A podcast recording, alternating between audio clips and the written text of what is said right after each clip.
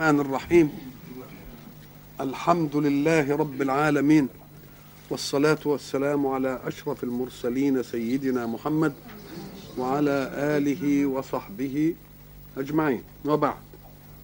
فقد وقفنا في اللقاء السابق عند قول الله سبحانه أعوذ بالله من الشيطان الرجيم. وقال لهم نبيهم إن الله قد بعث لكم طالوت ملكا.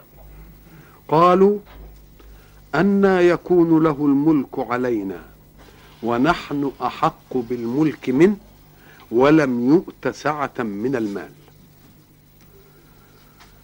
النبي حينما سألوه أن يبعث لهم ملكا لم يشأ أن يقول بعثت لكم ملكا وإنما أراد أن يربب الاحترام في المبعوث بأن المسألة ليست باختيار منه. وإن كنتم قد فوضتموني في أن أبعث لكم ملكا فأنا أريد أن أصعد أمر مهابة هذا الملك لا إلي ولكن إلى ربي. فقال إن الله قد بعث لكم طالوت ملكا. قولهم أن يكون له الملك علينا فيه عدم انسجام مع الخبر.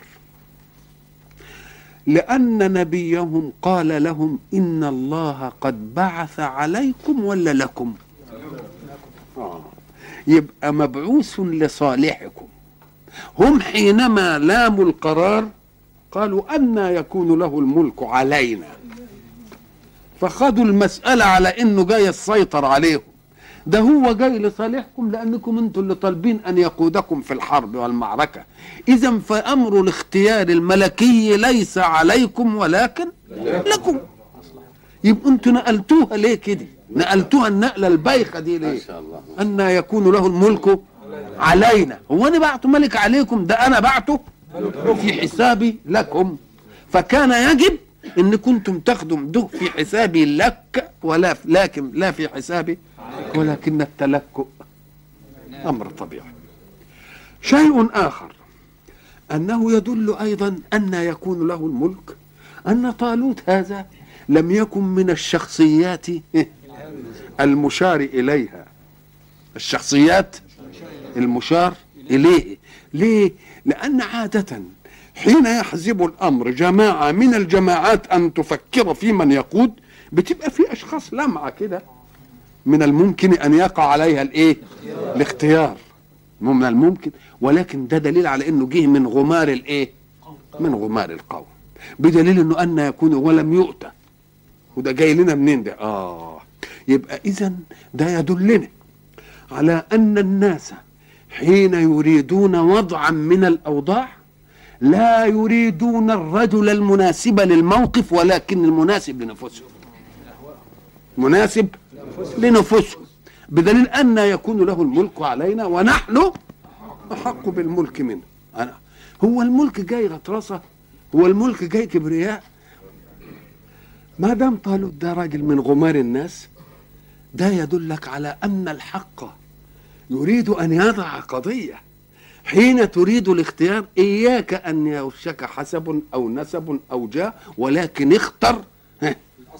آه الأصلح اللي هم أهل الإيه؟ أهل الخبرة. مش أهل الإيه؟ مش أهل الثقة. أهل الخبرة مش أهل الإيه؟ الثقة. ثم تعالوا القضية اللي أنتم طالبينها عشان يقودكم ويبقى ملك تعوز حاجة من اتنين. عايز رجل جسيم ورجل عليم. وأنا اخترت جسيم وعليم. أنا اخترت إيه؟ جسيم وعليم. وعليم جسيم كده بالمهابه كده.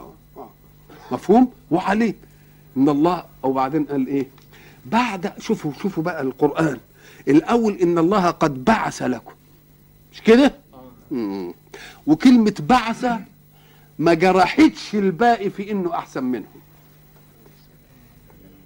إنما لما حصل فيه لجاج قال إن الله اصطفاه عليكم. الله.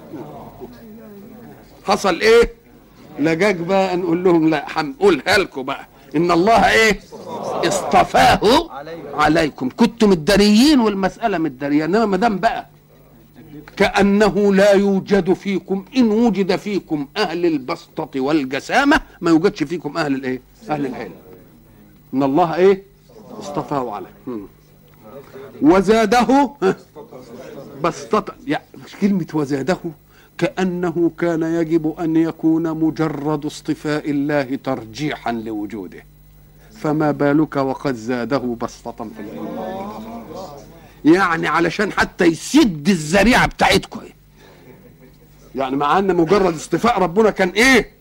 كان كاف إن شاء الله يكون قميء إن شاء الله يكون أي هو اصطفاه لكن برضه اصطفيته وزاده بسطة. نعم. ولم يؤت سعة من المال قال إن الله اصطفاه عليكم. شوف بقى حرقة ال وزاده بسطة في العلم والجسم. ودي المؤهلات الذي إيه؟ تريد اللي تريدونها الآن. والله يؤتي ملكه من يشاء.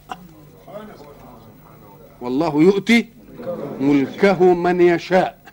ما تفتكروش إن أنتوا اللي هترشحوا لي الملك؟ ابدا.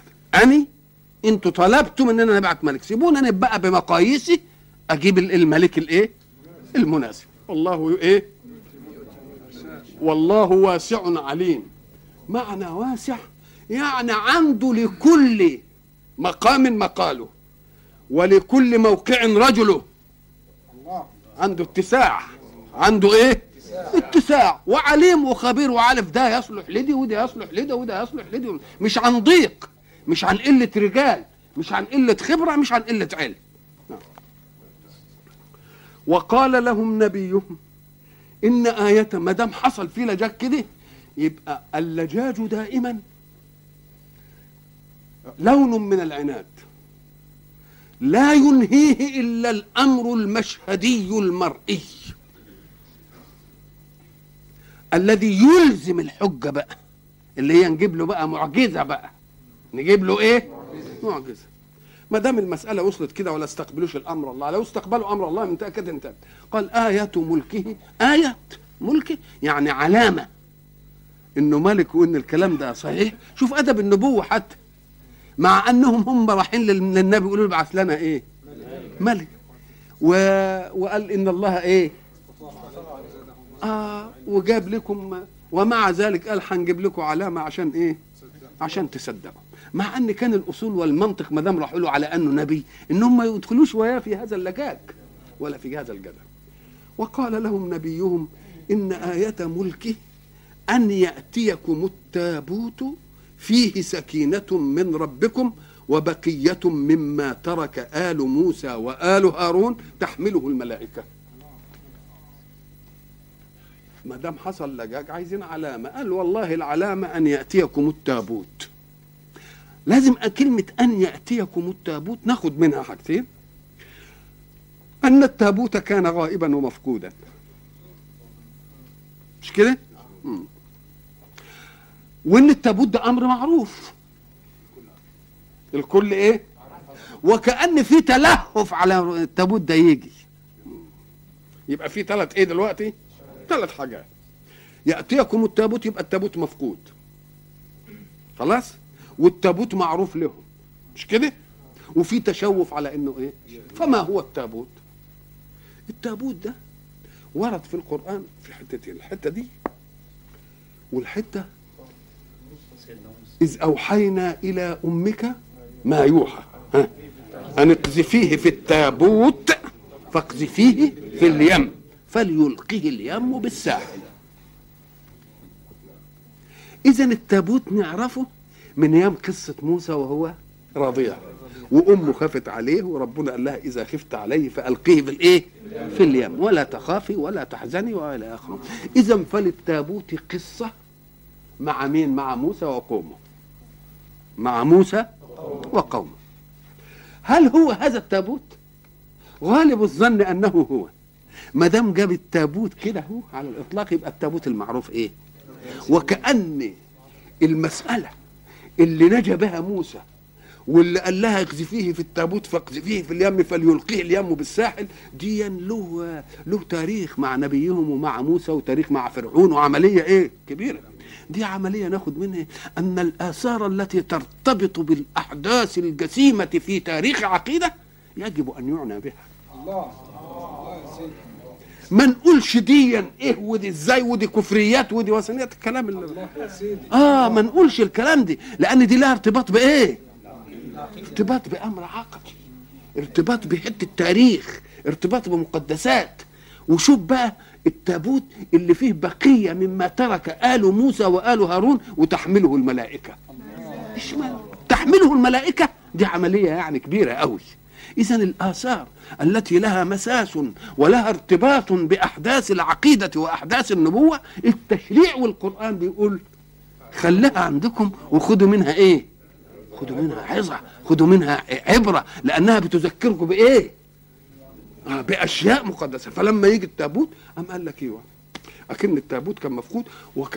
ومفقود معناه ان أن عدوا غلب على بلادهم وأول ما يغير عدو على بلاد يحاول طمس المقدسات التي تربط البلاد بالعقيدة فإذا كان التابوت بهذه الشكل يبقى الأعداء اللي جم وحصل بتاع وهم ألوف وحضر الموت وإلى آخره دول دول ضيعوا مين؟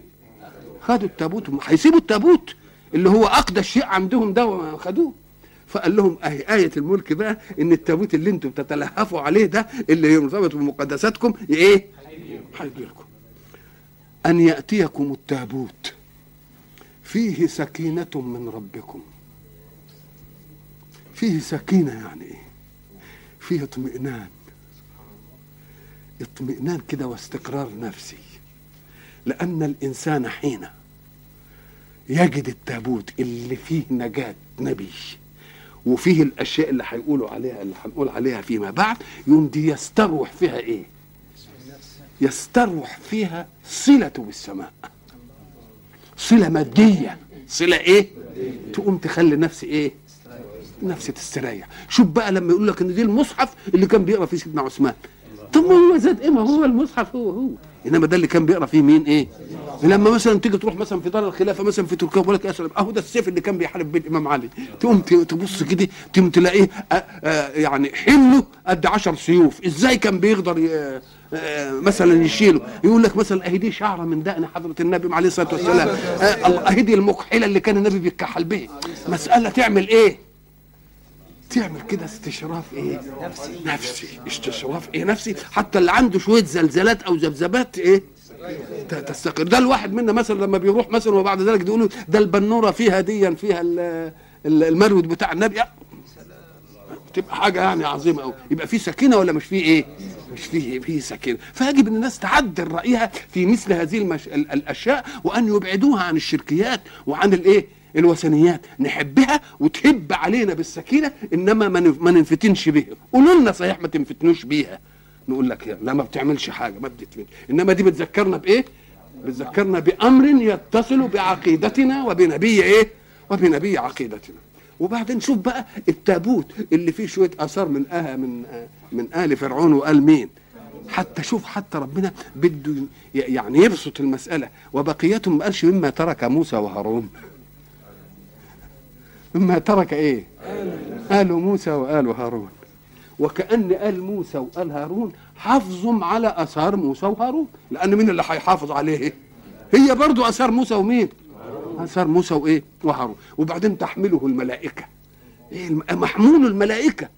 اللي بيحمل آثار النبوة وتحمله الملائكة. يبقى دي حاجة نظن بها دي حاجة ما نعتنيش بيها. دي حاجة ما توهجش فينا مواجدنا الدينية. أن آيات ملكه إيه؟ أن يأتيكم التابوت. شوف بقى. المهم أن يأتي التابوت. تحمله الملائكة.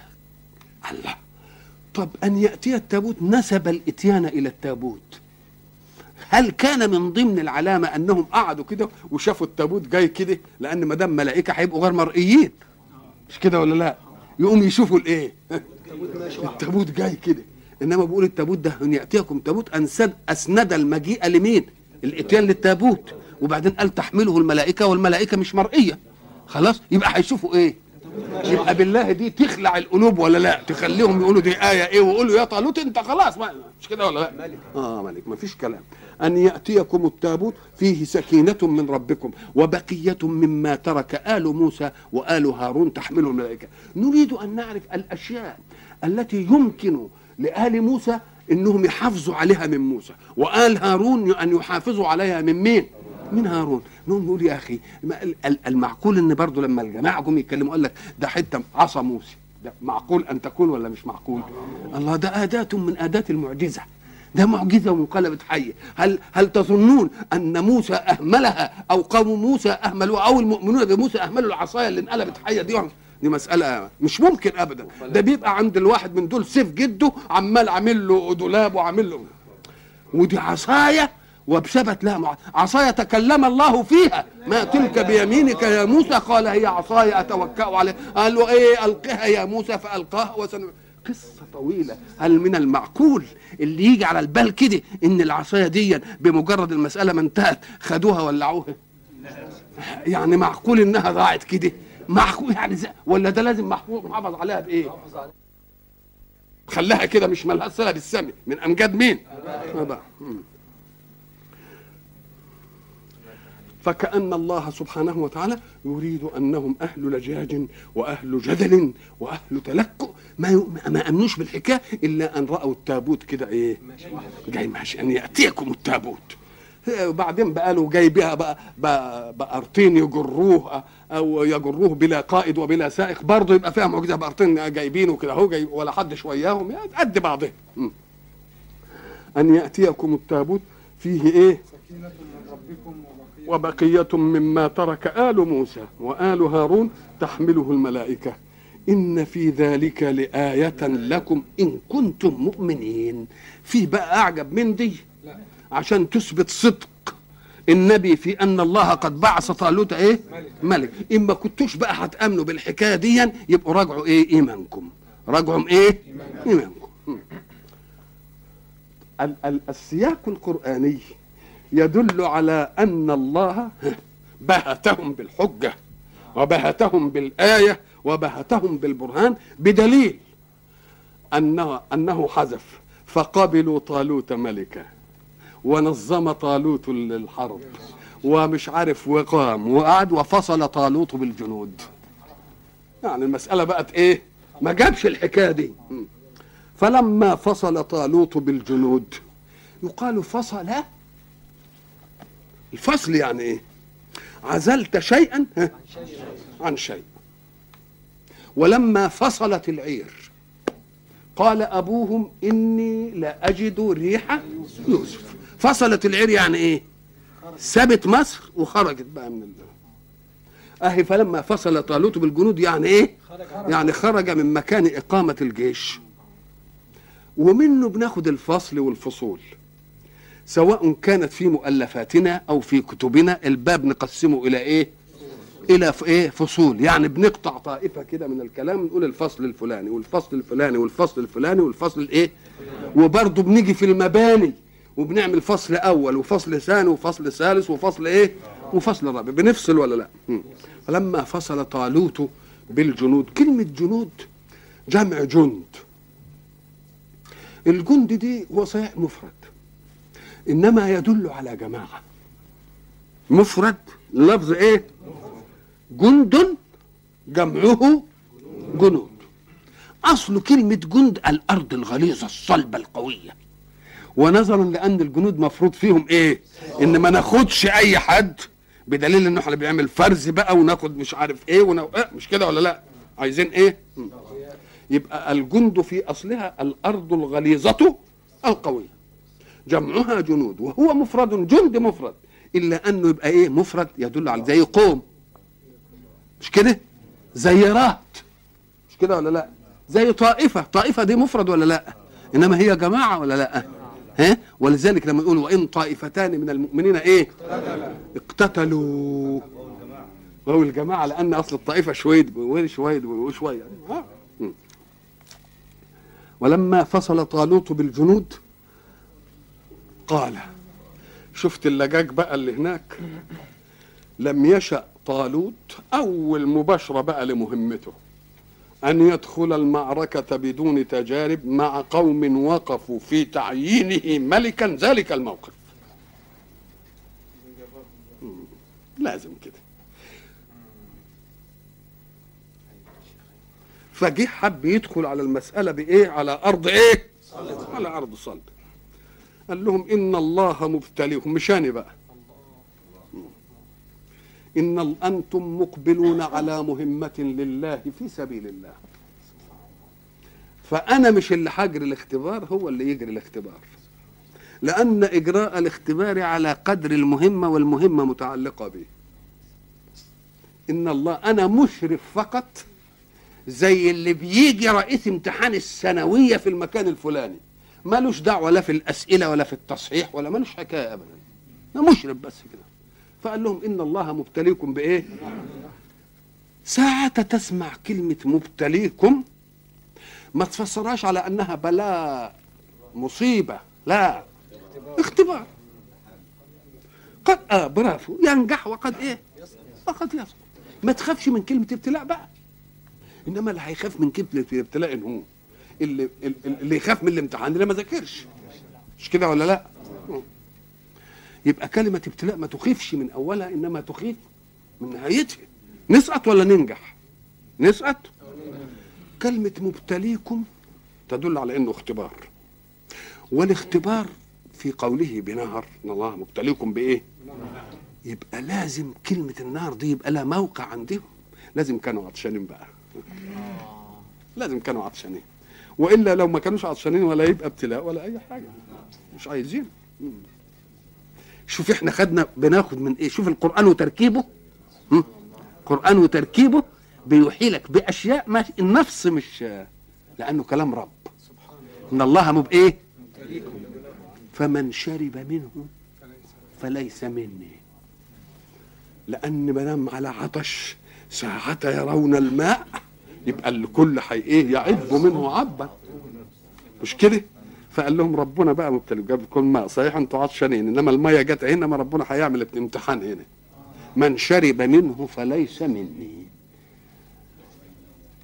ليه؟ لأنه دليل على أنه ساعة رأى ما يحبه ويشتهيه.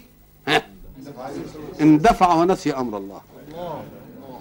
مش كده يبقى الفانية عنده ديا أولى من هناك. يبقى ده مش مأمون على إنه يجي ويانا. إنما اللي مأمون على إنه يجي وعطشان كده وشاف الماء وبعدين قال له ربنا مش عايزك تشرب من دي. يبقى آثر مطلوب الله على مطلوب بطنه يبقى أهل لأن يؤتمن ولا لأ؟ ومع ذلك لم يقسو الله في الابتلاء. فأباح ما يفك العطش. مش عملها بقى كده يعني. قال لأ. إن الله مبتليكم بنهر فمن شرب منه فليس مني ومن لم يطعمه فإنه مني إلا من اغترف غرفة بيده فشرب. يعني هو مسامح لكم إنكم إيه؟ بالضبط كده تبلوا ريقه آه إنما ما تقربعوش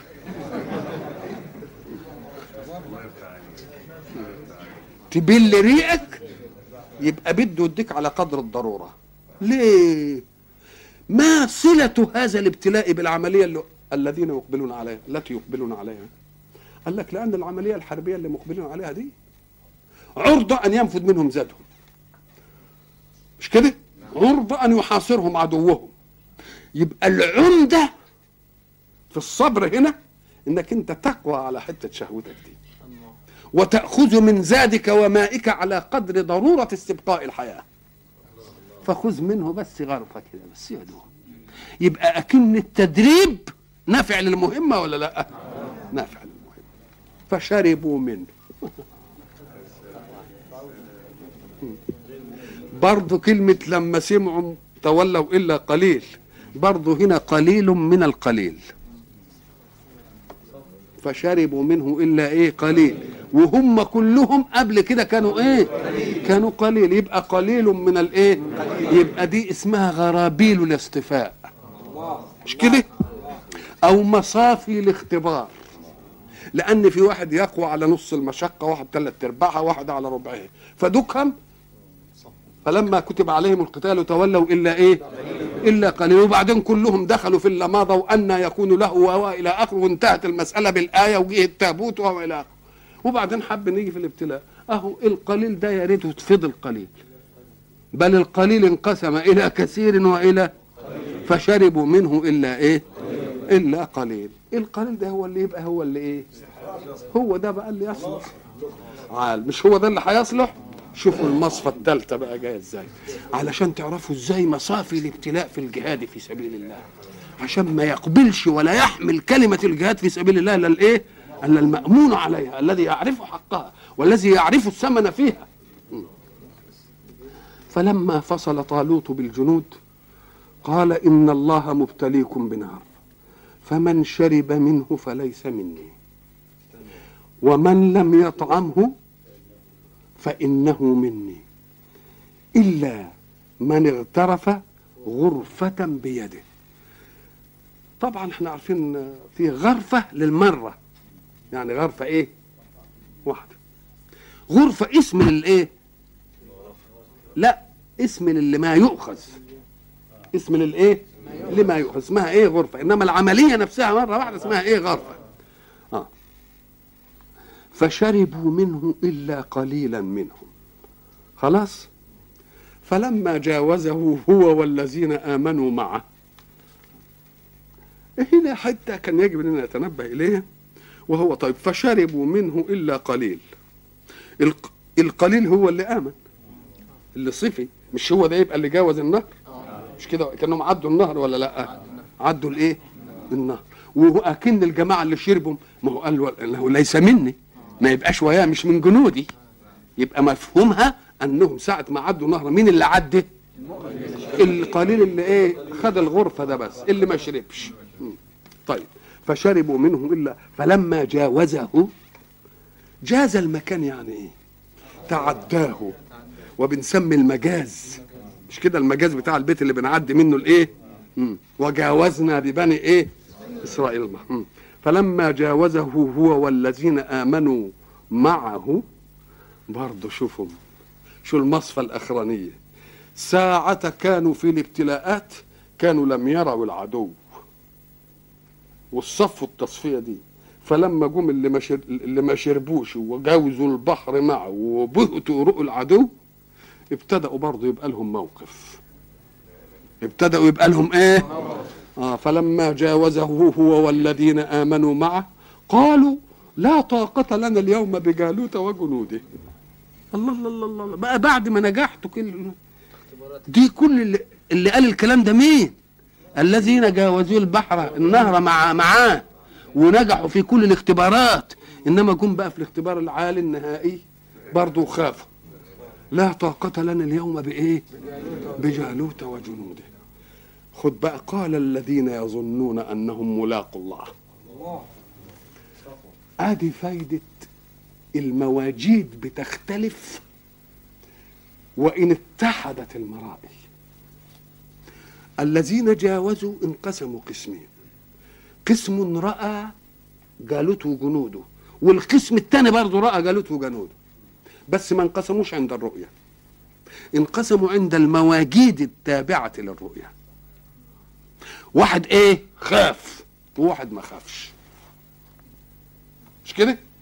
فاللي خاف قال لا طاقة لنا اليوم بإيه؟ بجالوت وجنوده. أدي أدي النزوع بتاعه.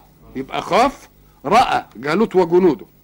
فوجد الخوف منه في نفسهم فقال لا طاقة لنا الإيه؟ يبقى عملية شعورية ثلاثة ولا لا؟ إدراك ووجدان ونزوع.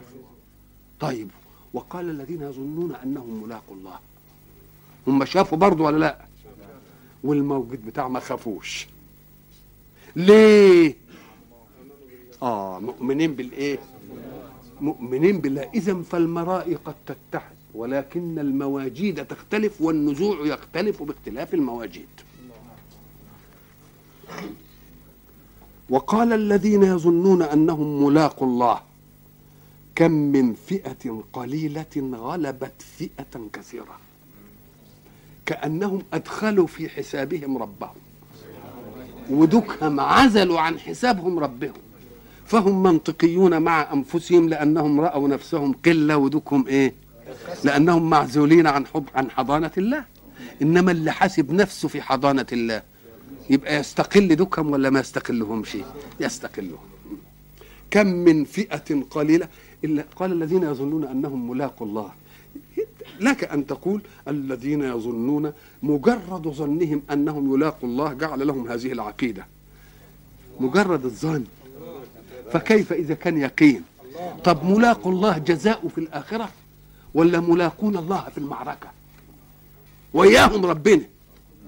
ربنا مش هيسيبهم. يبقى تنفع كده وتنفع إيه؟ كم من فئة قليلة غلبت فئة إيه؟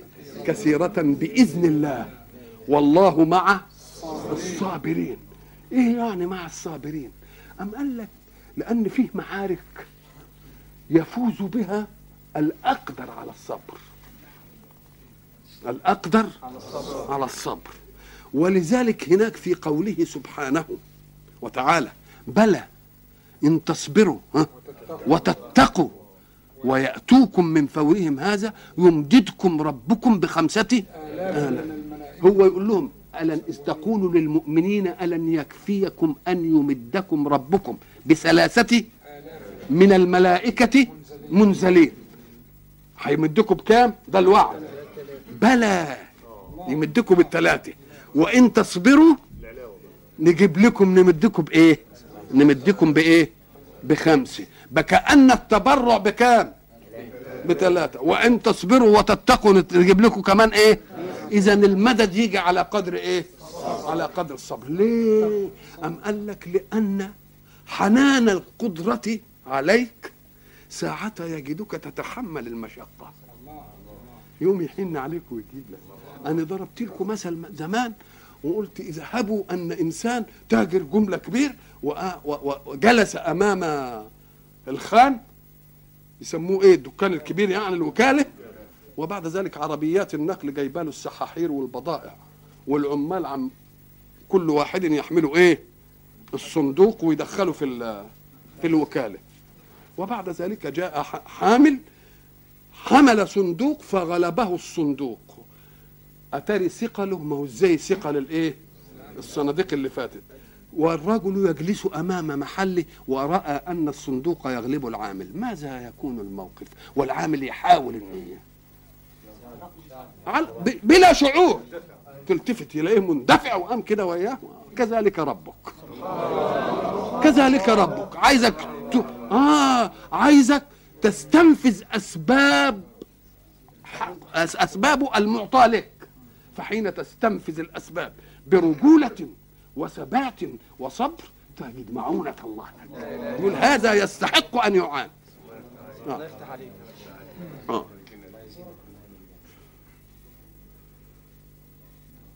كم من فئة قليلة غلبت فئة إيه؟ كثيرة بإذن الله. والله مع الصابرين. ولما برزوا لجالوت وجنوده ولما برزوا لجالوت وجنوده قالوا ربنا ادي الشحنة الإيمانية. الشحنة الإيمانية لمن يريد أن يواجه عدوه. آه بيقول إيه؟ ربنا. حتى في النداء ما قالش يا الله. قال إيه؟ لأن الرب ده المتولي التربية. متولي الإيه؟ لأن مطلوب الله عبودية وتكاليف إنما مطلوب الربوبية ده عطاء. مطلوب ربنا. يعني إحنا مسؤولين منك. يا سيدني يا اللي خلقتني يا اللي بترزقني يا اللي أمدتنا بالأسباب يا اللي يا اللي يا اللي. آه. ربنا. ولما برزوا لجالوت وجنوده قالوا ربنا أفرغ علينا صبرا. شوف كلمة أفرغ. أفرغ علينا معنى أفرغ علينا صبرا يعني؟ يقال آه وإفراغ إيه؟ يعني ان إيه عبينا صبر بقى. أفرغ علينا إيه؟ أفرغ علينا صبرا. يكون أثره أن تثبت أقدامنا. يكون أثر الصبر ده أن إيه؟ أن تثبت وثبت أقدامنا. ونهاية الصبر وتثبيت الأقدام أن ننصر على القوم الإيه؟ على القوم الكافرين. فهزموهم بإذن الله. هزم تدل على فرار من كان يحب أن يكون كرا. لأن فيه كره وفيه فر. المحارب يحب أن يكون كر دائما. فحين يلجأ إلى أن يفر نشوف. هل الفرار هذا احتراف لقتال؟ يبقى لسه ما ثبتتش هزيمة. لكن إن كان الفرار لغير كرة يبقى هي دي الإيه؟ هي دي الهزيمة. ده قول الله فهزموهم بإذن الله يدل على أن الكل لم يقتل. ولكن قتل أئمة الكفر فيهم. بدليل هيجي يقول إيه؟ وقتل داود جالوت. يبقى جالوت ده هو اللي كان إيه؟ كان الزعيم. يبقى اذا هذا يدل على أن الهزيمة معناها أن يصير إلى فرار من كان يحب أن يكون إيه؟ كرة. لكن هل افرض إنه متحرف كرة؟ فر ليكر. يبقى لسه المعركة يقال معركة إيه؟ ما لسه. يبقى على أن لا يعود كرا يبقى ده اسمه إيه؟ يبقى اسمه مهزوم. وقتل داود جالوت. داود أول مرة علم ينبت لنا في القصة الطويلة دي. ما عندناش فكرة عنه أبدا. ما عندناش فكرة. وقتل داود إيه جالوت؟ وستأتي الفكرة عنه بعد هذه الإيه؟ العملية. وآتاه الله الإيه؟ الملك والحكمة. وعلمه ما إيه؟ ما يشاء. إذا فبداية داود من هذه المعركة. حبينا بس نعرف حاجة يعني ادانا العالم أهو اللي هو داود لأنه له هيبقى له قصة وهيجي منه سليمان وقصة طويلة. قال لك إن داود ده كان أخ لعشرة وكان أصغرهم. وقال لهم النبي إن اللي هيدخل علشان المعركة دي لازم يجي درع موسى على مقاسه الدرع اللي كان موسى بيلبسه يجي على إيه؟ فأبو داود جاب أولاده كل ما يا واحد يلبس الدرع ما يجيش على مين؟ على قده لحد ما جه داود أصغرهم وجاء الدرع على إيه؟ على مقده وبعدين دخل به الإيه؟ المعركة. فقتل القائد بتاع مين؟ بتاع جيش العدو. طبعا صغير. حكمة الله في أن يكون ذلك الصغير هو القاتل لكبير القوم. دي تدلنا على أن داود لما جاءت هذه له بالفتح العظيم وربنا اداله الإيه؟ ملك واداله حكمة وعلمه منطق الإيه؟ الطير والحكاية الطويلة دي جاءت نتيجة إيه؟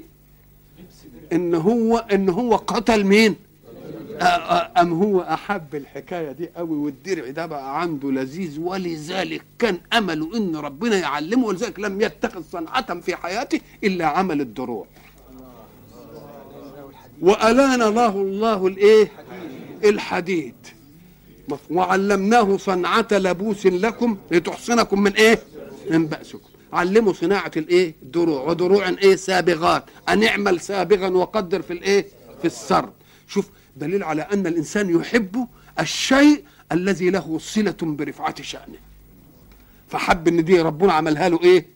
عملها له إيه؟ صنع وقتل داود جالوت وآتاه الله الملك والحكمة وعلمه مما يشاء ولولا دفع الله الناس بعضهم ببعض لفسدت الأرض.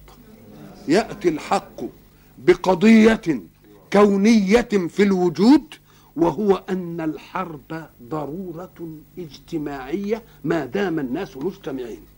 وأن الحرب يدفع الله به الناس عن إيه؟ عن الناس.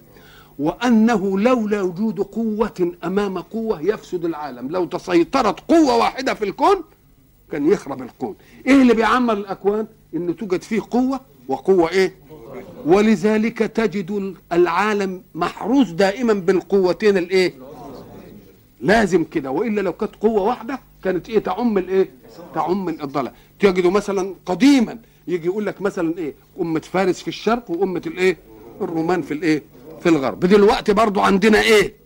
عندنا مثلا كذا يبقى لولا دفع الله. ومعنى الدفع معناها إيه؟ دفعه. آه دفعه يعني إيه؟ رده عن مراده. يبقى مراد الناس أن يوجد إيه؟ شر والله يدفع الشر بالإيه؟ والشر بالشر. وإلى لقاء آخر إن شاء الله.